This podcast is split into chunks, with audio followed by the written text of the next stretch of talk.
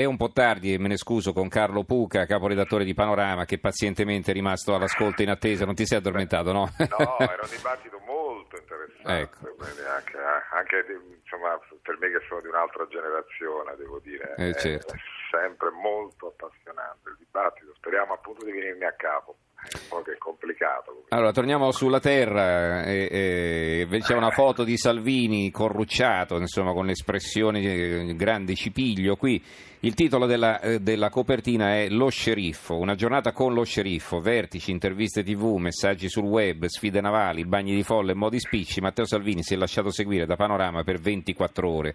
Allora, che avete scoperto? Beh, intanto il nostro inviato Andrea Soglio a un certo punto lo racconta nel pezzo, è crollato dal sonno pure lui insieme a Salvini in piena notte perché si tratta di una giornata di 18 ore di lavoro freneti- frenetica davvero in maniera eh, forse eccessiva eh, perché è un uomo che non si ferma mai, eh, è sempre sul colpo, sempre attivo, ribatte appunto colpo su colpo eh, ogni, ad ogni critica mediatica, politica e presiede i vertici, va in televisione nello stesso giorno, poi registra i messaggi che vanno sui social, ha partecipato a ben tre comizi nella stessa giornata in cui eh, sono esplose appunto le, eh, le varie crisi delle navi di migranti delle ONG, insomma è un uomo sicuramente eh, iperattivo. Eh, è uno stile, eh, appunto, noi lo, lo abbiamo raccontato in maniera, come dire, acritica, nel senso che abbiamo questa giornata e poi ognuno è libero naturalmente di farsi una, eh, una sua idea. Eh, di sicuro è uno stile che sta rivoluzionando usi e, co- costumi della- del Viminale, che non è mai stato, diciamo, un ministero da, eh, come dire, al- è stato sempre al centro dei riflettori, ma non lo è stato in maniera così dinamica. In genere i ministri dell'interno hanno sempre assunto un ruolo, come dire. Salvini no, perché Salvini è anche appunto leader di una forza politica e fa anche il leader della, eh, della, de- della Lega a tutto campo e tutti i giorni. Insomma, ecco. Mhm. Ehm, e, eh, la mia idea, appunto, leggendo il, il pezzo di- di- che abbiamo pubblicato, è, che io non credo che questi ritmi si possano tenere per sempre. Dopodiché c'è un'altra invece, valutazione politica che io credo che alla fine del- dell'esperienza di Salvini da ministro dell'interno, questo ministro come adesso si amerà o si odierà, nel senso che Ma certo divide. di mezzo, eh, eh, eh. divide, divide in maniera può dire clamorosa come nessun altro in passato. I ministri dell'interno non hanno mai diviso in questo modo. Ecco. Mhm. Anche gli ultimissimi, anche quelli eh, di parte, come sono stati Migniti, Pisano, ecco, i primi che mi vengono in mente. Lo stesso Alfano, ecco, ma eh, come dire, dividevano da un punto di vista politico, ma non certo da un punto di vista del ruolo di, eh, di ministro.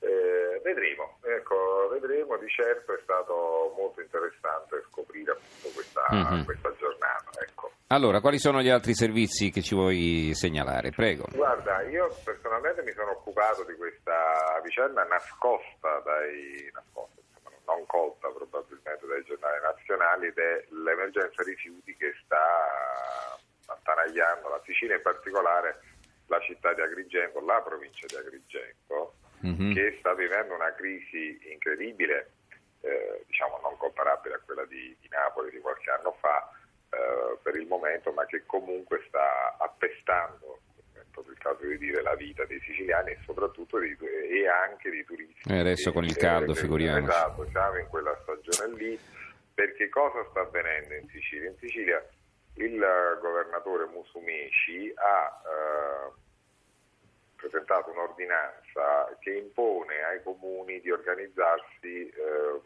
con i rifiuti per ridurre intanto eh, la quantità di rifiuti cosiddetti eh, tal quale, cioè non, eh, non riciclabili, perché Mhm. la Sicilia ha livelli molto bassi e questa cosa deve avvenire in tempi repentini, entro il 30 luglio. Ehm, adesso vi risparmio tutti i dettagli tecnici di cui pure diciamo, mi sono Sì. occupato appunto per, per esigenze territoriali su Napoli qualche anno fa.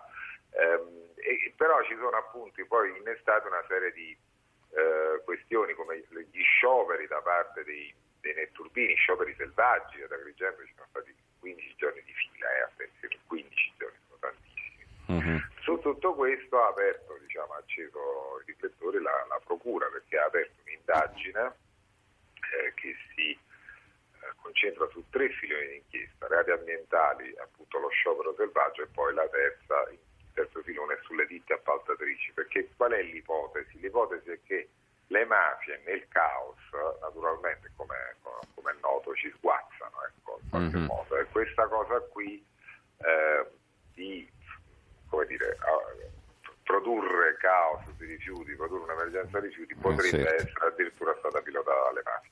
Ed ecco perché è una vicenda da seguire e da seguire anche con attenzione. Allora, rapidamente un solo, altro, un solo, altro, argomento ti faccio segnalare che siamo in chiusura. Guarda, velocissimamente, allora facciamo, saltiamo le guglie del Duomo che è un altro argomento interessante, siamo stati nella fabbrica dei, degli scalpellini che riparano le, le guglie eh, del eh. Duomo di Milano e Bella in, è bello, bellissimo da leggere, segnala invece questo pezzo sulle vacanze da ricchi, cioè i luoghi del mondo dove eh, si possono... Dove noi non andremo mai, ho capito. Cioè, vacanze da ricchi, no, e questa è la novità, nel senso mm. che magari facendo una colletta tra amici si può andare a ah, dormire, sono diventati accessibili. Dei posti, eh. dei posti incredibili perché appunto è l'economia eh, la share economy, per cui alla fine tutti possiamo permetterci una notte da Nababi e tutti o quasi, naturalmente, Bene. magari mettendoci in qualsiasi. E c'è una lista di questi posti davvero meravigliosi che forse un giorno qualcuno di noi vedrà. Ecco. Va bene, allora eh, ti auguro così di passare una vacanza bella come quelle che avete descritto. Intanto ringrazio Carlo Puca, caporedattore di Panorama. Ricordo la copertina, lo sceriffo, una giornata con lo sceriffo, vertici, interviste tv, messaggi sul web, sfide navali, bagni di folle e modi spicci. Matteo Salvini